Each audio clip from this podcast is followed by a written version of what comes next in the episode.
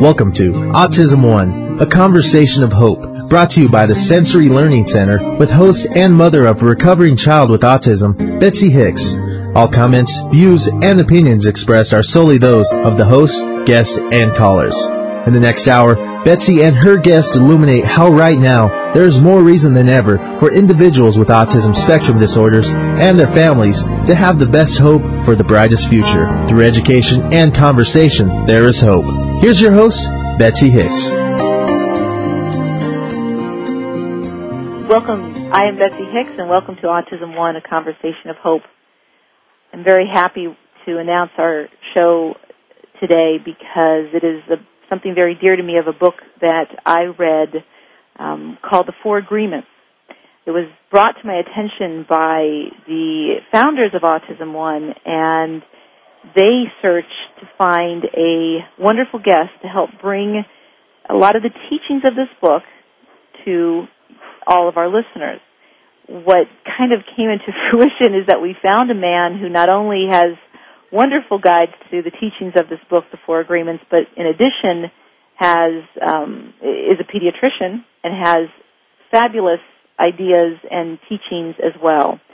Dr. Gene Nathan is with us today, and he went to medical school at the University of Rochester and interned at stayed on in pediatrics in Children's Hospital of San Diego and UCSD.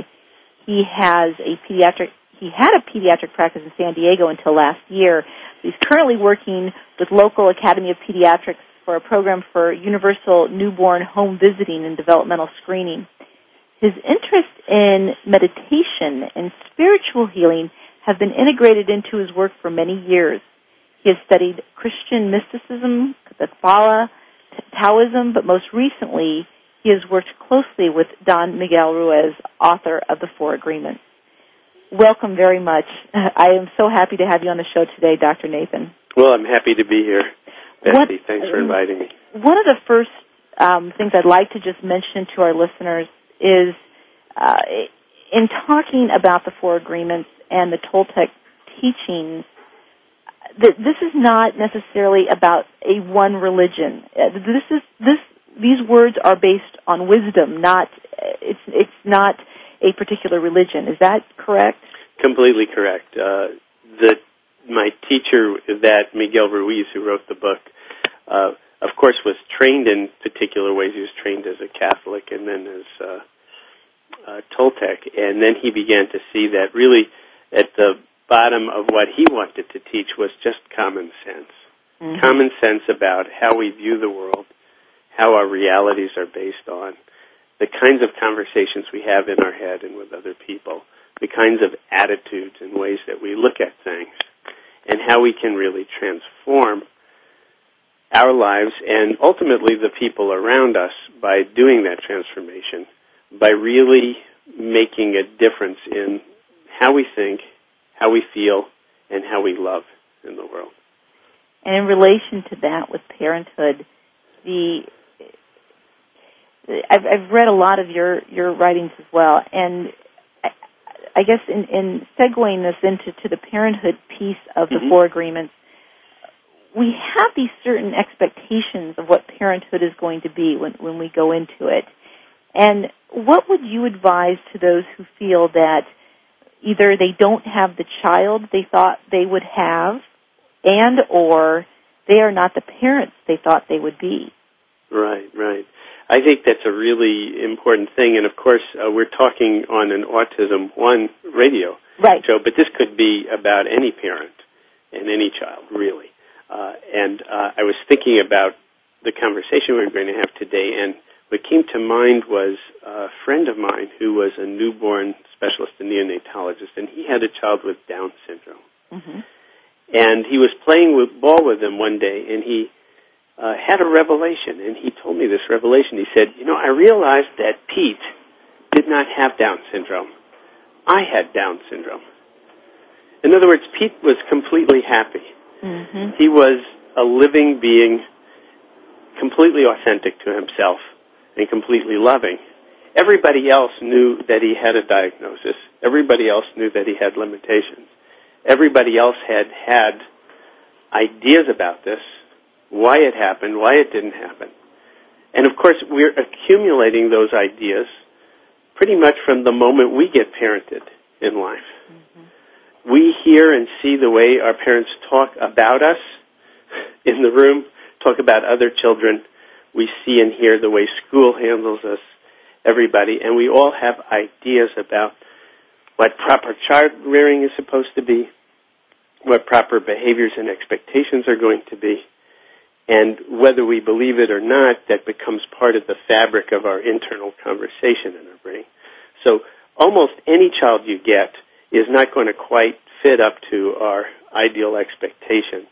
And particularly so, a child who has kind of a different system of perception that mm-hmm. uh, autism kids have.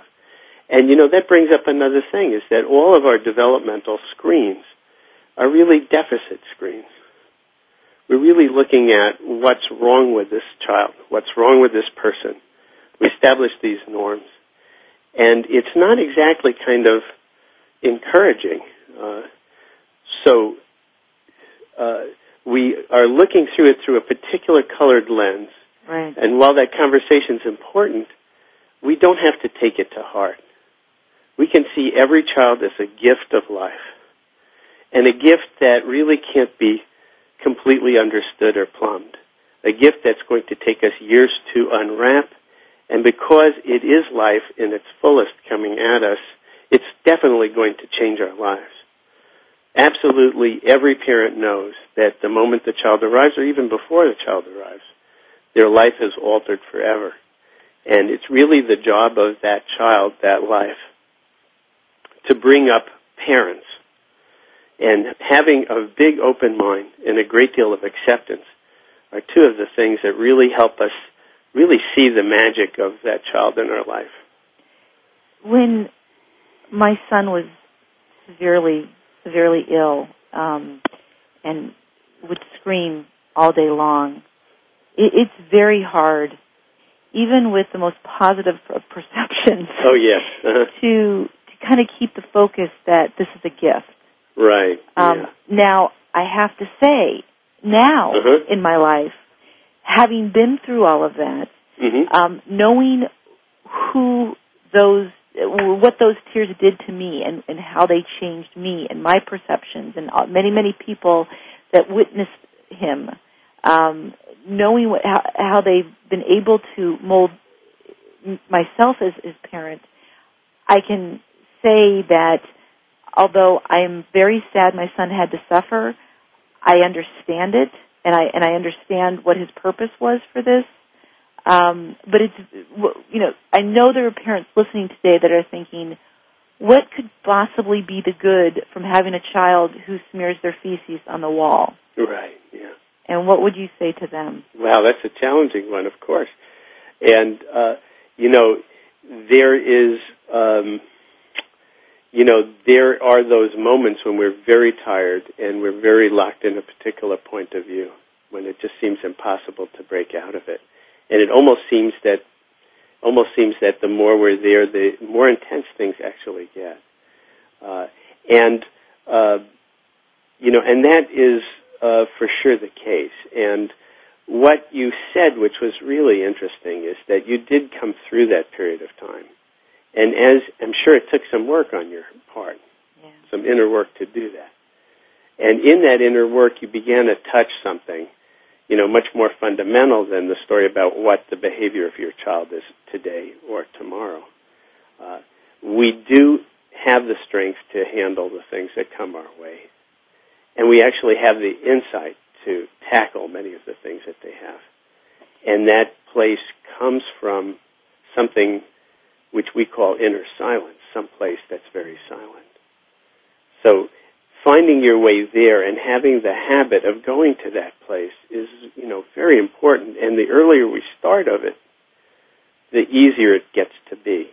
So obviously, being able to go to a place like that before we tackle pregnancy and parenthood mm-hmm. is a great idea Definitely. because we have a little more resources but at any time, we can begin to start breathing. Yes. And taking a breath in and a breath out and seeing that life indeed supports us. And yes, uh, there may be poop on the wall. There may be blue ink all over your new white leather thing. There may be a mess all over your house. There may be noise. There may be sleepless nights. And yet, we're still breathing. We're still supported by life. And that will prevail. And finding that place of love does help enormously. Reduce not necessarily the tiredness and the work and everything, but reduce the suffering around what mm-hmm. goes on. And the suffering is the conversation that we have in our head about the conditions that we're in. Yes, there's work, and a lot of it, but then there's this whole conversation of why am I here? How could this have happened to me? Why isn't my husband or son or father supporting me more? Why don't the doctors tell me more? These conversations add to the misery factor. Yes. And they make our bodies feel very unhappy on top of everything else that goes on.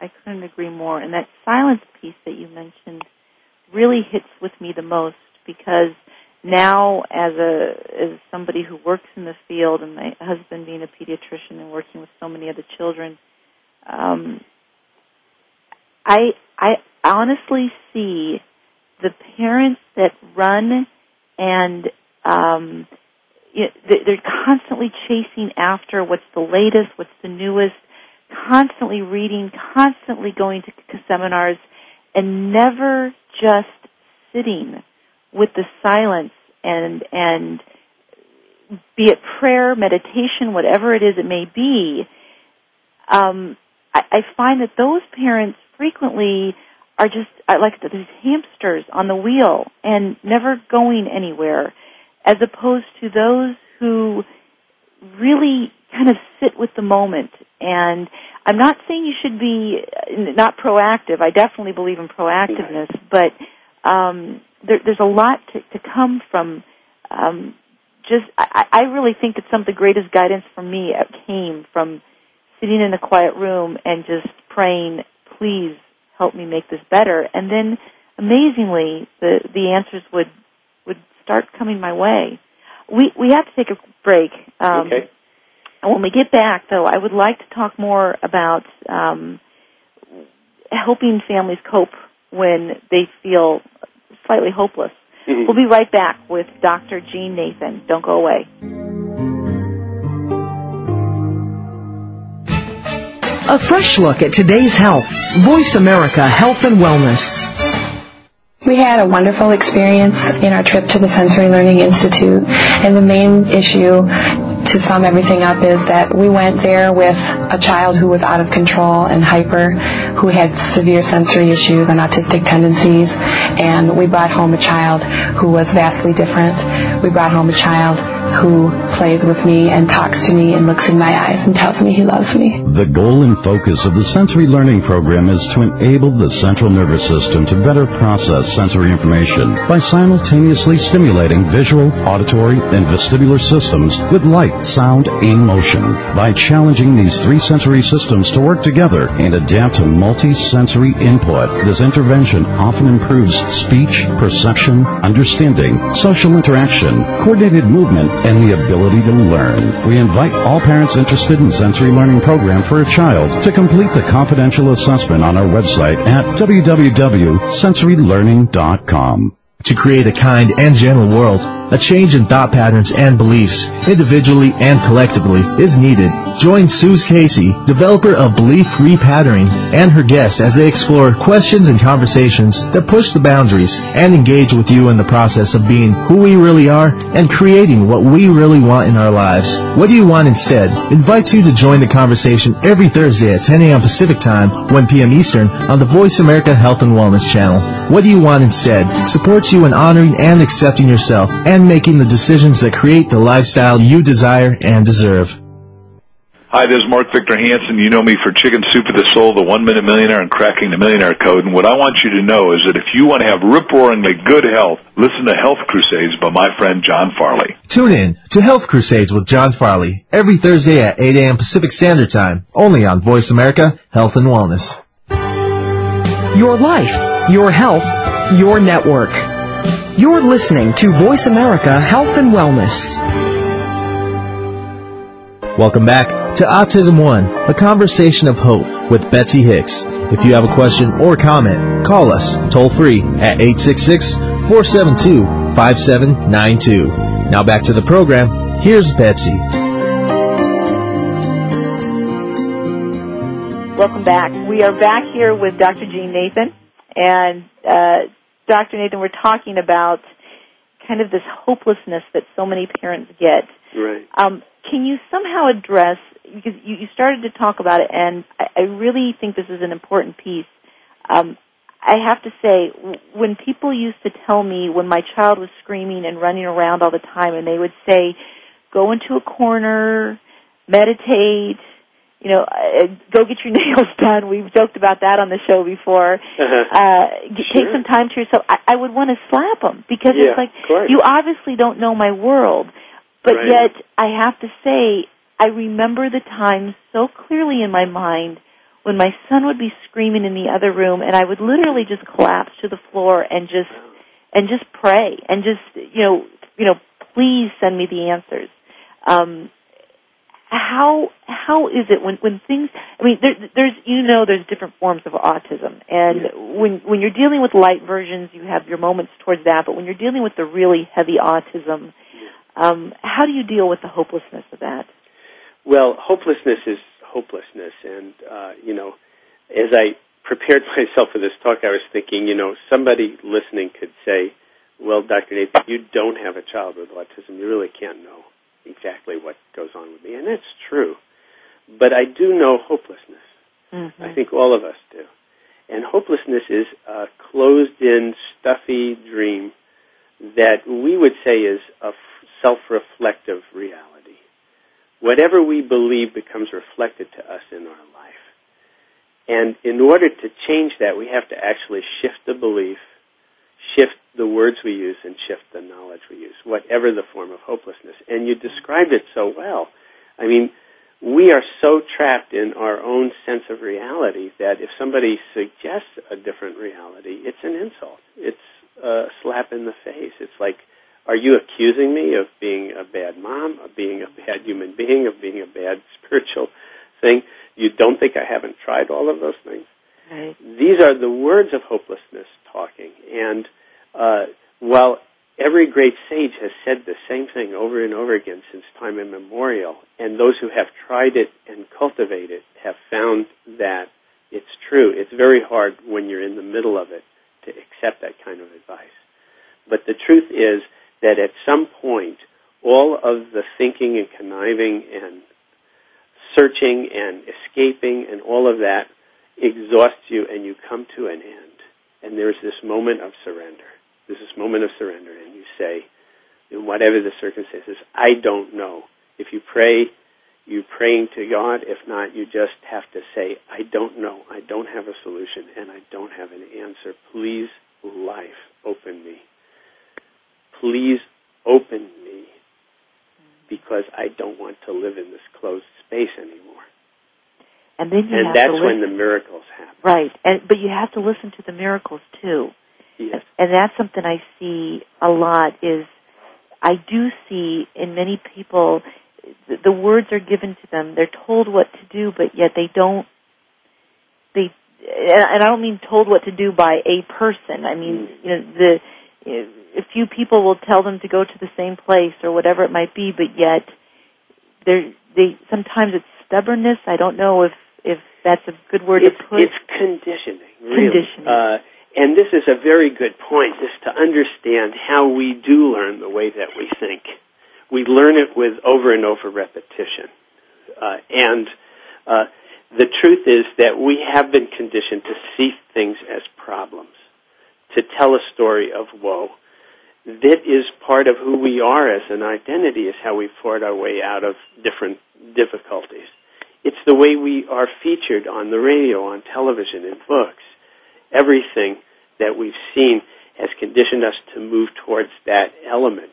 When we ask somebody to do something different, it feels very much like an untruth. It feels insincere, not because it is or it isn't, but chiefly because we've hardly ever tried it. it's like taking a path we've never been down. It just doesn't have that feel of familiarity that we call our belief system. And let's give an example that I really love. It's not autism, but it's close. There Mm-hmm. are these children that people have made the story about called the indigo children. Yes, I know very. And I don't see colors and auras or indigos, so I have no idea about indigo or red or orange or anything like that.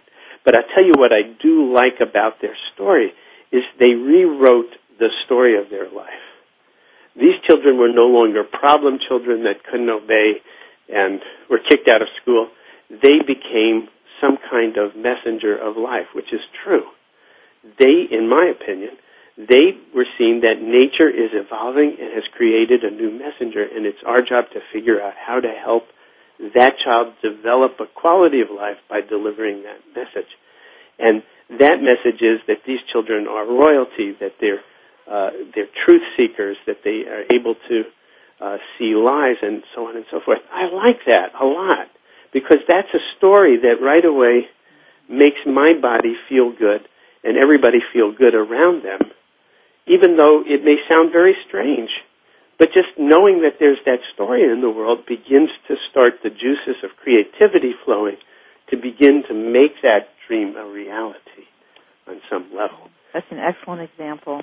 I I I, I love the work of the, many of those who've contributed to the Indigo Children, and you're exactly right. And and a lot of people have analogies the same way towards that of autism. Um, you know, many call them, and I know this is stated quite often, the whole canary in the coal mine piece, as as these children are, many of them are sick as a result of environmental toxicity, and it's they they have become this um, wonderful awakening to environmental causes, both through wh- whatever it might be.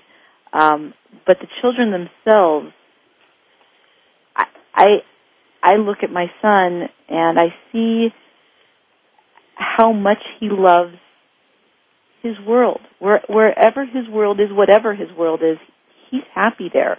He's no longer sick, and I definitely, when I felt like as a parent the pressure, I felt the pressure to get him well. Mm-hmm. But it wasn't a pressure to make him quote unquote normal. Right. It was, I, I wanted him feeling good, Yes. but I did not feel that I needed him to act the way everyone else did. That um, was something that um, I still have to say I struggle with. It, it, there's days when I'm very comfortable with that piece, and there's other days where I really would like to be able to dig into his world more. But personally, I think he's the one operating at a much higher frequency than I am. Yes. Gosh, you just say s- such beautiful things, and they're so Oh, true. Thank Uh, you. you know, I was going to say that I, you know, when I say that acceptance and love and all these things are important, that doesn't mean that we don't treat people Right. who are sick.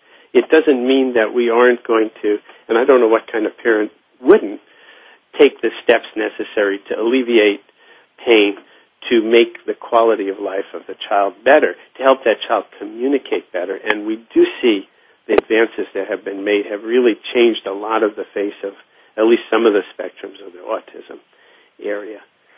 Uh, and I think that the other thing that you mentioned is quite true. I think that what we do see from those higher functioning autism kids who have written books uh, begins to show us a little bit into their world that you know some of the way that they perceive light and sound and stuff is not exactly the same way that we do, Mm-hmm. and that's not necessarily bad. In the same way that deaf people don't necessarily, for sure, want their deaf children to be hearing because they don't think there's anything wrong with being deaf. It's just a different world. It's a different perception. It's a different reality. That's not true for everyone, but for some of them. So there's much lessons to be learned about somebody who sees our quote unquote reality from a different point of view. But one thing you said which is so beautiful was about the love and the connection that that feeling that you have with that child, Mm. That connectivity that you have on that level, you can reach that child and that child can reach you. And I'm sure you have lots of examples where somehow you saw something that your child was able to communicate with you in some fashion, um, however it was. Uh, so we have that, and then we have this other thing, which is that, gosh, you folks are the pioneer parents of unconditional love in this activity. You're just beginning to write the book on how to do this. You're going to begin to write those stories and tales of how we're going to see these children and what they're going to teach us. Not just about how do we clean up our environment, which is very important, and what we learn about the brain and so on and so forth, but how do we see how somebody can be a little different from us, but can be completely happy in their world, completely content? What can we learn from that? What can we learn from that that's in our society? Because, you know, from my perspective, as a pediatrician, uh, the children who are brought up in the society are under tremendous stress. I think they're all canaries in the mine shaft. Right. You're right. Uh, but the difference is that we can condition those children. We can make them conform. Yeah. They can be bent to our will which we call child rearing, and a lot of it, of course, is good. Don't get me wrong here, but also a lot of it is more of the same hectic, high pressure type of living that we all live. These children of yours, gosh, we cannot do that to them. What amazing thing! Isn't that a great? That is a very good point. I've never thought about that. They don't have to deal with the conditioning. That's Right. very interesting. Yes, that makes a lot of sense. We have to break again. I to do this because I, love to get into deep conversation with you. So we're, we are going to take a quick break. Um, when we get back, let's go further on that piece and let's talk a little bit about what type of boundaries we are supposed to give our children. Uh, we'll be right back here with Dr. Gene Nathan. Please don't go away. Learn more. Live better. Voice America Health and Wellness. We had a wonderful experience in our trip to the Sensory Learning Institute, and the main issue to sum everything up is that we went there with a child who was out of control and hyper, who had severe sensory issues and autistic tendencies, and we brought home a child who was vastly different. We brought home a child who plays with me and talks to me and looks in my eyes and tells me he loves me. The goal and focus of the sensory learning program is to enable the central nervous system to better process sensory information by simultaneously stimulating visual, auditory, and vestibular systems with light, sound, and motion. By challenging these three sensory systems to work together and adapt to multi-sensory input, this intervention often improves speech, perception, understanding, social interaction, coordinated movement, and the ability to learn. We invite all parents interested in sensory learning program for a child to complete the confidential assessment on our website at www.sensorylearning.com. Opinions, options, answers. You're listening to Voice America Health and Wellness. Welcome back to Autism One, a conversation of hope with Betsy Hicks. If you have a question or comment, call us toll free at 866-472-5792. Now back to the program. Here's Betsy.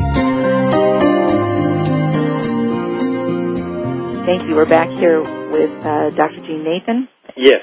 and we are talking right now a little bit about um, the conditioning that we put on our children and how our children with autism frequently don't conform to those conditionings, and they have a much brighter world than uh, actually most children that are out there.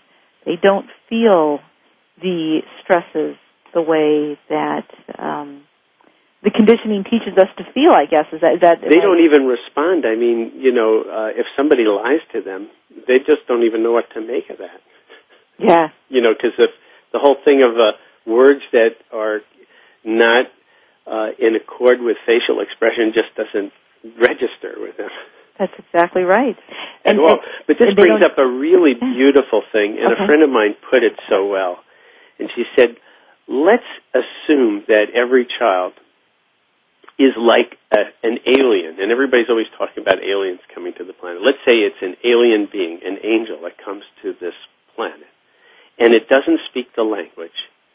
It's in a physical body that it really doesn't even know how to use yet when it's born." And it has no idea what the dangers, what the food is, what the culture is, what the mores of the society that it's landed in. But it just has one message and one message to deliver, which is that it's alive and that that life is the fundamental feeling of love and connectedness that we all have. And it can't help but deliver that message. Mm. Now, most parents are very busy, and God bless them. They're trying, they're very darndest to do the right thing by their children and to kind of make them into some mold of what they think is going to be successful in life. Or some of the things that they themselves uh, didn't get to accomplish in their lives that were frustrating for them. And in some cases, there's uh, you know even more difficulty. What we used to call the ghosts in the nursery, which are the grieving and all the other thing that happened from previous children and other things that happen that get passed down from one generation to another. Right.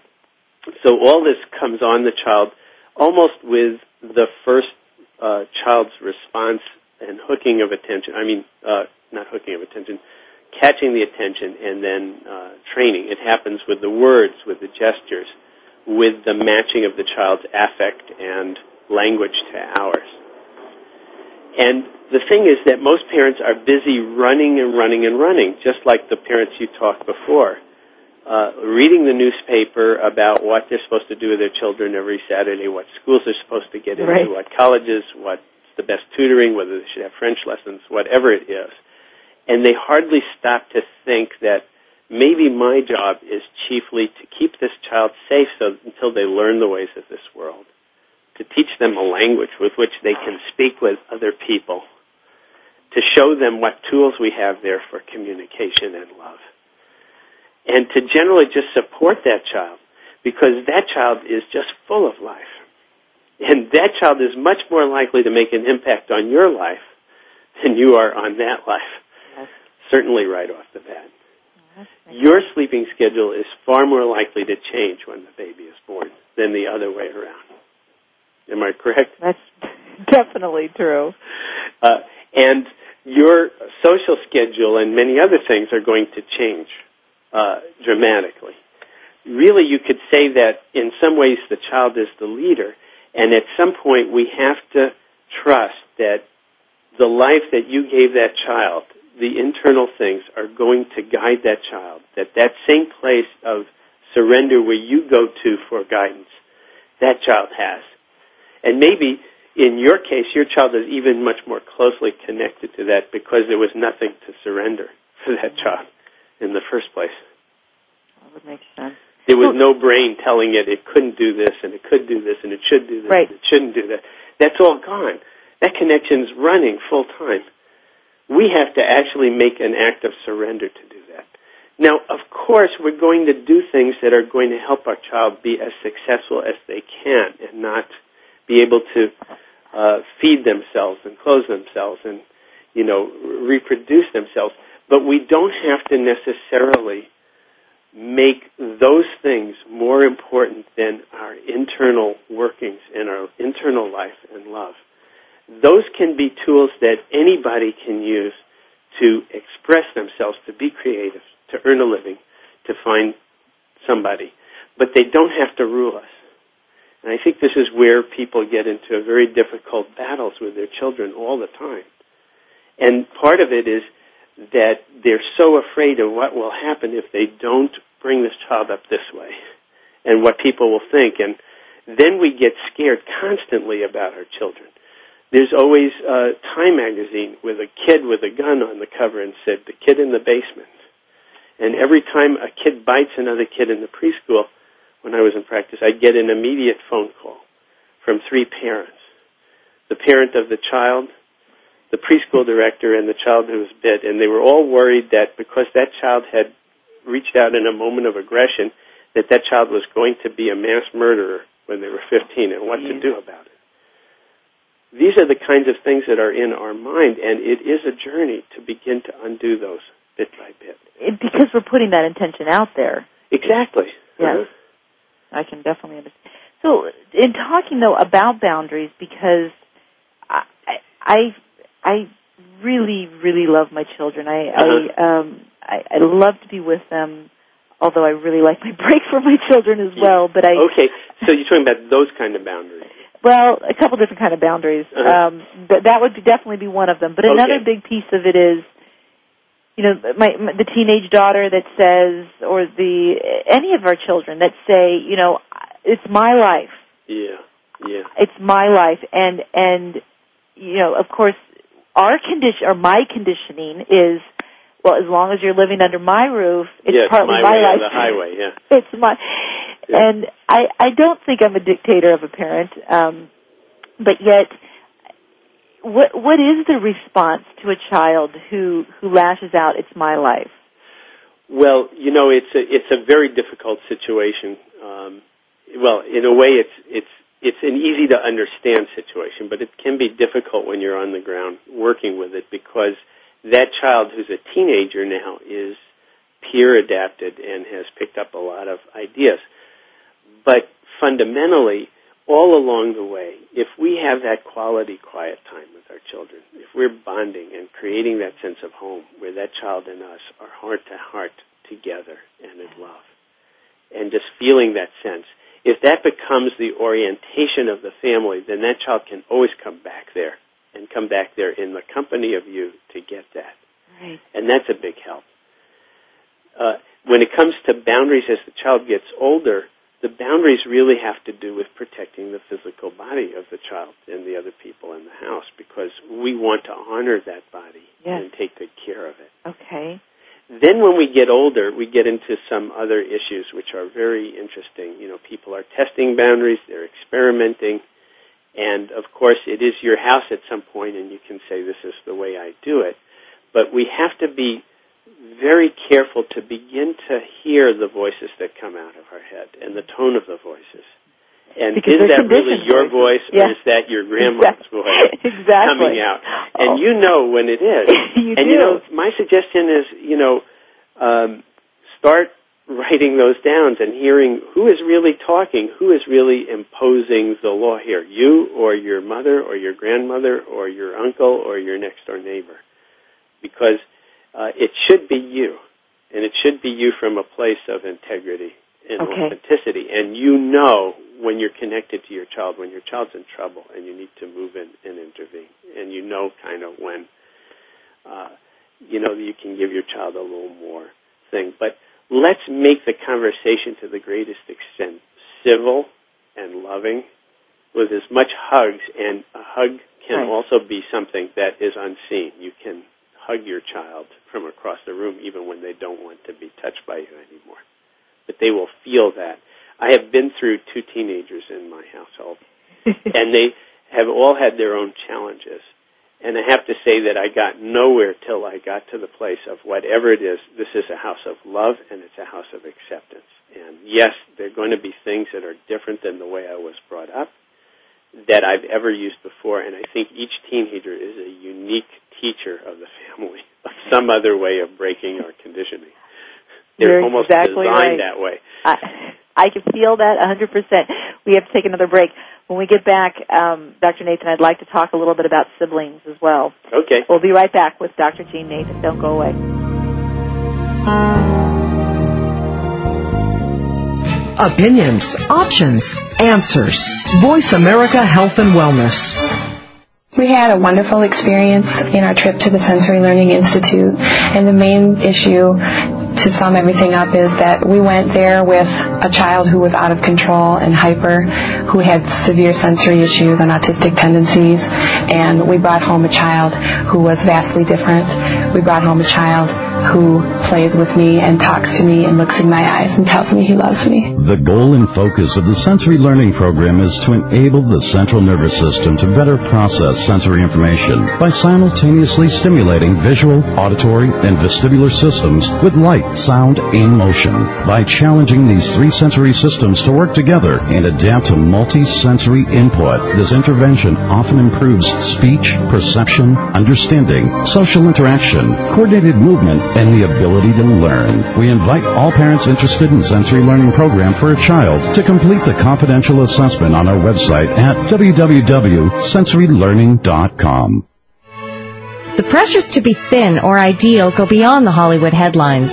In fact, those suffering from eating disorders in the U.S. number in the millions, and eating disorders such as anorexia nervosa, bulimia nervosa, and binge eating are more common than Alzheimer's disease. Eating disorders affect men, women, adolescents, as well as young children. On Understanding Eating Disorders, Dr. Tom Scales, an internist and psychiatrist, uncovers the causes and characteristics of various eating disorders and shares his expertise on current treatment approaches. Expert guests and personal stories from some who have recovered reveal the depth of emotional conflicts of these dangerously obsessive conditions and the resolutions that work. Tune in to Understanding Eating Disorders with Dr. Tom Scales every Wednesday at 2 p.m. Pacific, 5 p.m. Eastern on the Voice America Health and Wellness channel. Understanding Eating Disorders, the cycle of eating disorders can be broken. Opinions, options, answers. You're listening to Voice America Health and Wellness. Welcome back to Autism One, a conversation of hope with Betsy Hicks. If you have a question or comment, call us toll free at 866 472 5792. Now back to the program. Here's Betsy. Hello, everyone. Welcome back. We're here with Dr. Gene Nathan, and we're going to be talking. We've been talking a lot about um, everything from parenting to acceptance to conditioning of ourselves and how we some, sometimes condition our children. Um, I'd like to talk to you now, Dr. Nathan, about siblings. Ooh. Because I, I feel somewhat selfish in this interview. Okay, no, I hope I'm so. dealing with all of my own issues, but I, I, I hope that that um, I, there's a lot of typicalness in my household um, that I can help bring light to others. Um, Right. I, I, in my particular home, I have two daughters and my son, um, who has suffered from autism, is dramatically better, but um, relatively nonverbal, and um, his sisters love him tremendously, and they are wonderful with him. Um, the girls, however, are really my greater source of stress as they constantly disrespect one another.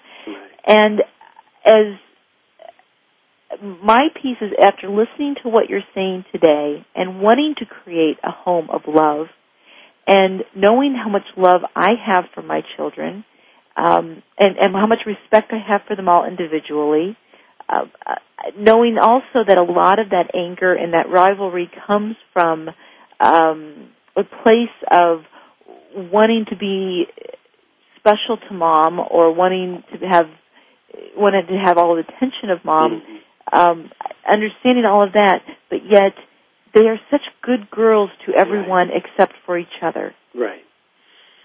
And you know, it's a you know, as you're talking, I'm I'm just saying, you know, I'm not really sure that we do know why they do this, but I do know that the the idea of jealousy uh, between siblings or anybody else, and the idea of disrespecting people is a learned behavior. It's not necessarily natural for people.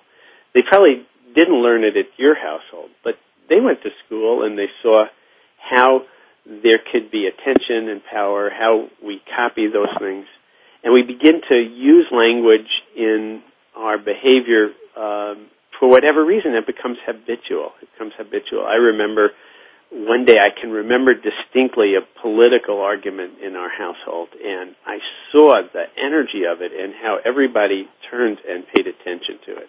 And I know from that day forward, I began to copy a very argumentative style of conversation because obviously in my household that that really brought rewards, uh, and I had to unlearn all of that. So we can say that you know at some point your children are going to have to make their peace with the way the world is out there. They are going to have to learn how the world communicates. They're going to practice it with all your good intentions, they're going to make their own life. And that's a great thing. Thank God for that. On the other hand, if you have love in your communications, if your word is as we call impeccable, meaning that your word, your gestures, your attitude are in accord with the things that you say you value, you are giving them choice. No matter how they bark at each other, they will come face to face with something that's truthful, that's loving, that feels good. They're going to go into their place, they're going to go into your place. They're going to go into their place, they're going to go into your place. And they can have at least the opportunity to modify, which is something that most of us growing up never get. You know, we hardly ever have a clear mirror with which to modify and see that there's choice. The best thing you can do is to be the best darn clear mirror for your kids that you possibly can be. Okay. You model civility. You model loving conversation. Okay. And understand that no matter what, they're going to have to play with that dream out there somehow. And that you've given them choice, and they will always have choice with your presence even. The moment they call you on the phone when you are in that place, they're making adjustment to it. They're finding their way back home. And chiefly because your version of home is also their home inside them. Mm-hmm. You're modeling how you go inside yourself for love, for uh, awareness, for truth. Ultimately, they look inside themselves. That's the very best thing we can do as a parent. We cannot guarantee outcome because there's a whole world out there. And and if and if they are arguing or fighting or such, uh, is the best is the best if if it's possible can you give them permission to argue but just not in front of i i, I use i get to a point where it's like if, if this is this is between the two of you so if you insist on arguing you're going to have to go upstairs or outside because or or should i be a part of it or where where should i well, of course, that's the art, and the great thing about parenting is it's a lot of groping in the dark at the end of the day. But you know, certainly not giving attention or feeding into that behavior is a part of it. And you can say, you know, in this part of the house, we uh, don't have, uh, we're not allowed to uh, feed off of arguing. Uh, you can go somewhere else. I think that's okay. fine within the house. And uh, then you create a space I think that's something you came up with from yourself, and so you do have wisdom that comes in, of course, all along. But in some way, you don't want to give that attention. You want your house, to the extent possible, to be the way it is, and you don't want that dream of people arguing and fighting and that the world isn't a place where there's enough, so you have to get the upper hand with everybody. That in order for you to be right, somebody else has to be wrong. Mm. All of that kind of stuff you don't want that dream in your house where possible because right. that's your house, it's your kingdom. Right, and it needs to be a loving place. I, I there I have more questions, but we're we're getting close to the end of our show, and I want to make sure we have time to talk about your website. Um, I would like to let everybody know about the four agreements, but he's also written other books as well, correct? Yeah, I have written some material, which is uh, a commentary on the four agreements that's on my website at okay. Toltec Sacred Legacies. It's T O L T E C S A C R E D Legacies. That's plural dot com, and they're called love letters. And if you are interested at all in um, seeing how to shift your reality and how to be happier and to live more of a life that has integrity. Uh, this is one tool that you can have. They're like weekly uh, lessons. I'm also putting together what I call the uh, next generation parents attitude adjustment books. Ah, and I think that they're going to be CDs that you can play in your car, uh, and that will help you uh, just remind ourselves of what we really set out to do. So those are uh, opportunities, uh, and I invite all of you to come check that out with me.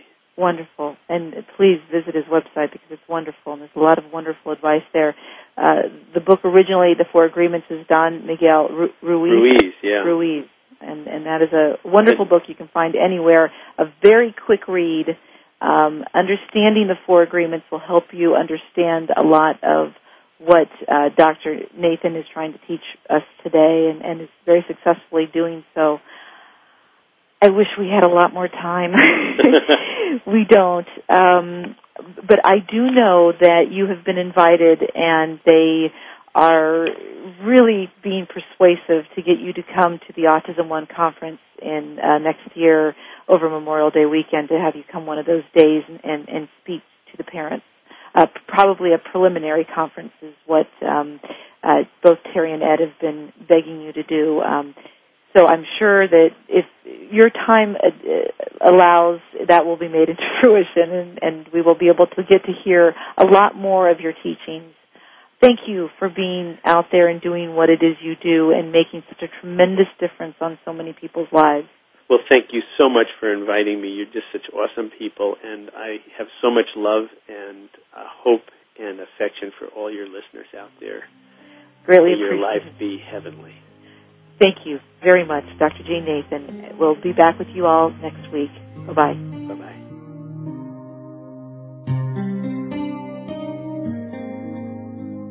The Sensory Learning Center would like to thank you for listening to Autism One, a conversation of hope. To contact Betsy or get more information, visit autismone.org. Tune in next Tuesday for another hour of education and conversation on Autism One, a conversation of hope with Betsy Hicks.